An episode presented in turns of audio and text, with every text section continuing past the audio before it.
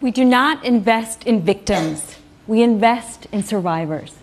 And in ways both big and small, the narrative of the victim shapes the way we see women. You can't count what you don't see, and we don't invest in what's invisible to us. But this is the face of resilience. Six years ago, I started writing about women entrepreneurs during and after conflict. I set out to write a compelling economic story, one that had great characters that no one else was telling, and one that I thought mattered. And that turned out to be women. I had left ABC News and a career I loved at the age of 30 for business school, a path I knew almost nothing about. None of the women I had grown up with in Maryland had graduated from college, let alone considered business school, but they had hustled to feed their kids and pay their rent. And I saw from a young age that having a decent job and earning a good living made the biggest difference for families who were struggling. So if you're going to talk about jobs, then you have to talk about entrepreneurs. And if you're talking about entrepreneurs in conflict and post conflict settings, then you must talk about women because they are the population you have left. Rwanda, in the immediate aftermath of the genocide, was 77% female. I want to introduce you to some of those entrepreneurs I've met and share with you some of what they've taught me over the years.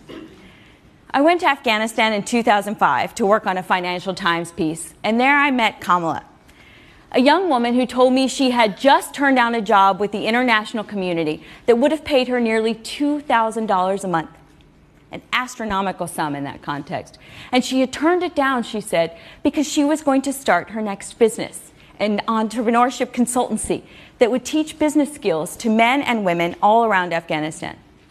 Business, she said, was critical to her country's future because long after this round of internationals left, business would help keep her country peaceful and secure. And she said business was even more important for women because earning an income earned respect and money was power for women. So I was amazed. I mean, here was a girl who had never lived in peacetime, who somehow had come to sound like a candidate from The Apprentice. so I asked her, How in the world do you know this much about business? Why are you so passionate? She said, Oh, Gayle, this is actually my third business.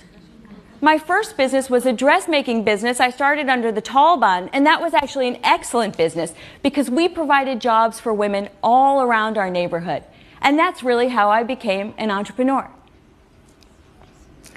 Think about this. Here were girls who braved danger to become breadwinners during years in which they couldn't even be on their streets. And at a time of economic collapse, when people sold baby dolls and shoelaces and windows and doors just to survive. These girls made the difference between survival and starvation for so many.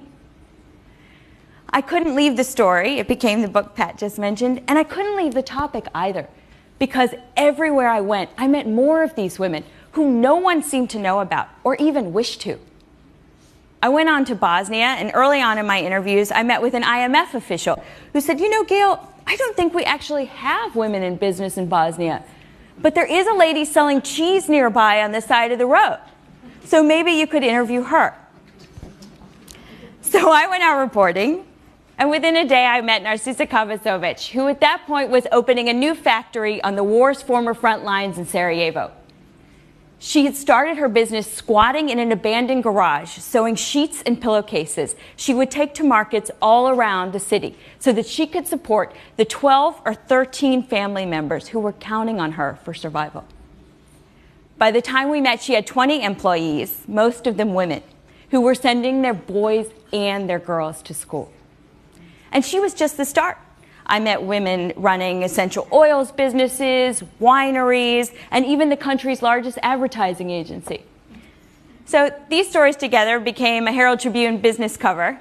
And when the story posted, I ran to my computer to send it to the IMF official. And I said, just in case you're looking for entrepreneurs to feature at your next investment conference, here are a couple of women.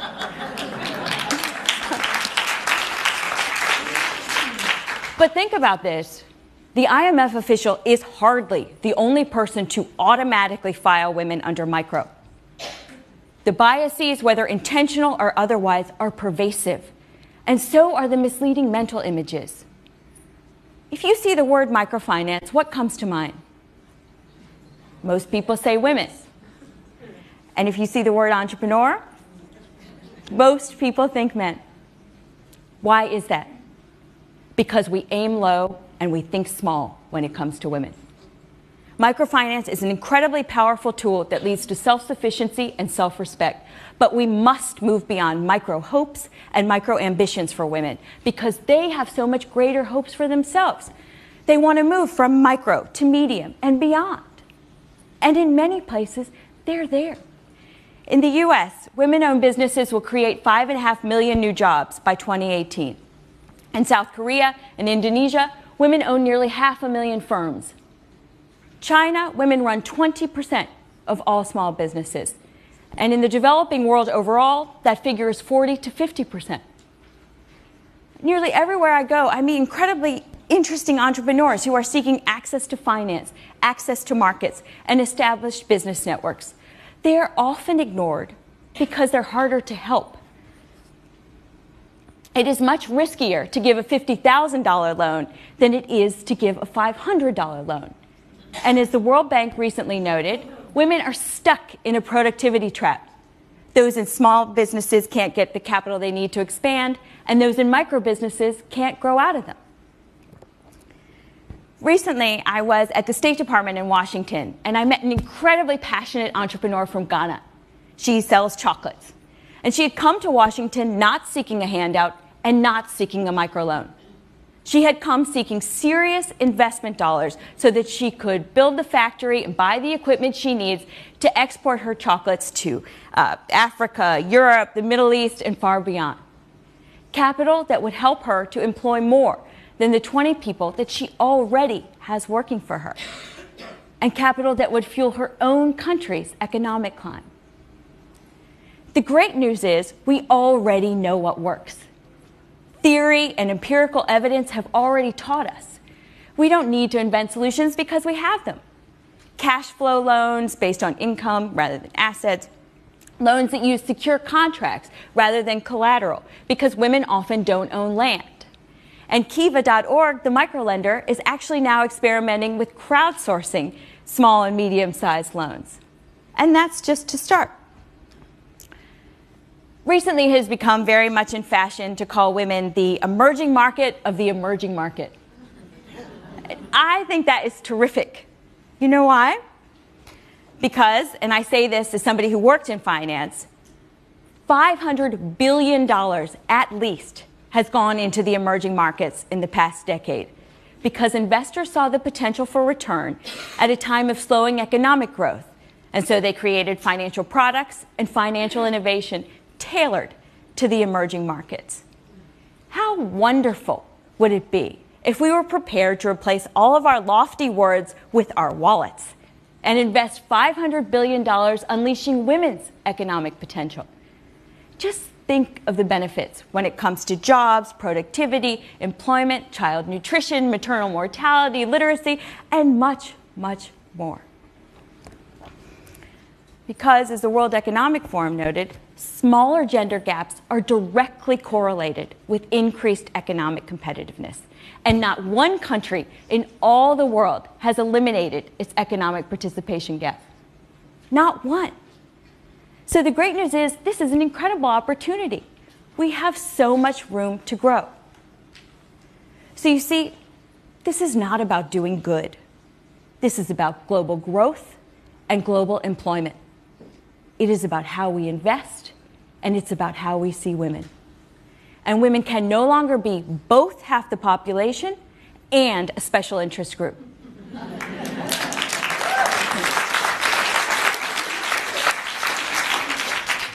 Oftentimes, I get into very interesting discussions with reporters who say to me, Gayle, these are great stories, but you're really writing about the exceptions. Now, that makes me pause for just a couple reasons. First of all, for exceptions, there are a lot of them, and they're important. Secondly, When we talk about men who are succeeding, we rightly consider them icons or pioneers or innovators to be emulated. And we, when we talk about women, they are either exceptions to be dismissed or aberrations to be ignored. And finally, there is no society anywhere in all the world that is not changed except by its most exceptional. So, why wouldn't we celebrate and elevate these change makers and job creators rather than overlook them? This topic of resilience is very personal to me and in many ways has shaped my life. My mom was a single mom who worked at the phone company during the day and sold Tupperware at night so that I could have every opportunity possible. We shopped double coupons and layaway and consignment stores, and when she got sick with stage four breast cancer and could no longer work, we even applied for food stamps. And when I would feel sorry for myself, as nine or 10 year old girls do, she would say to me, My dear, on a scale of major world tragedies, yours is not a three. And when I was applying to business school and felt certain I couldn't do it, and nobody I knew had done it, I went to my aunt, who survived years of beatings at the hands of her husband and escaped a marriage of abuse with only her dignity intact. And she told me, never import other people's limitations.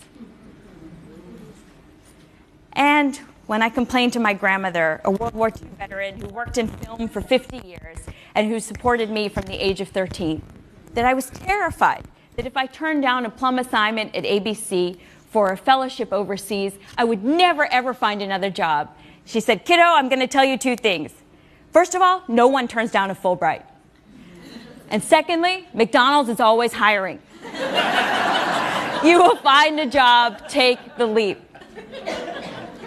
The women in my family are not exceptions.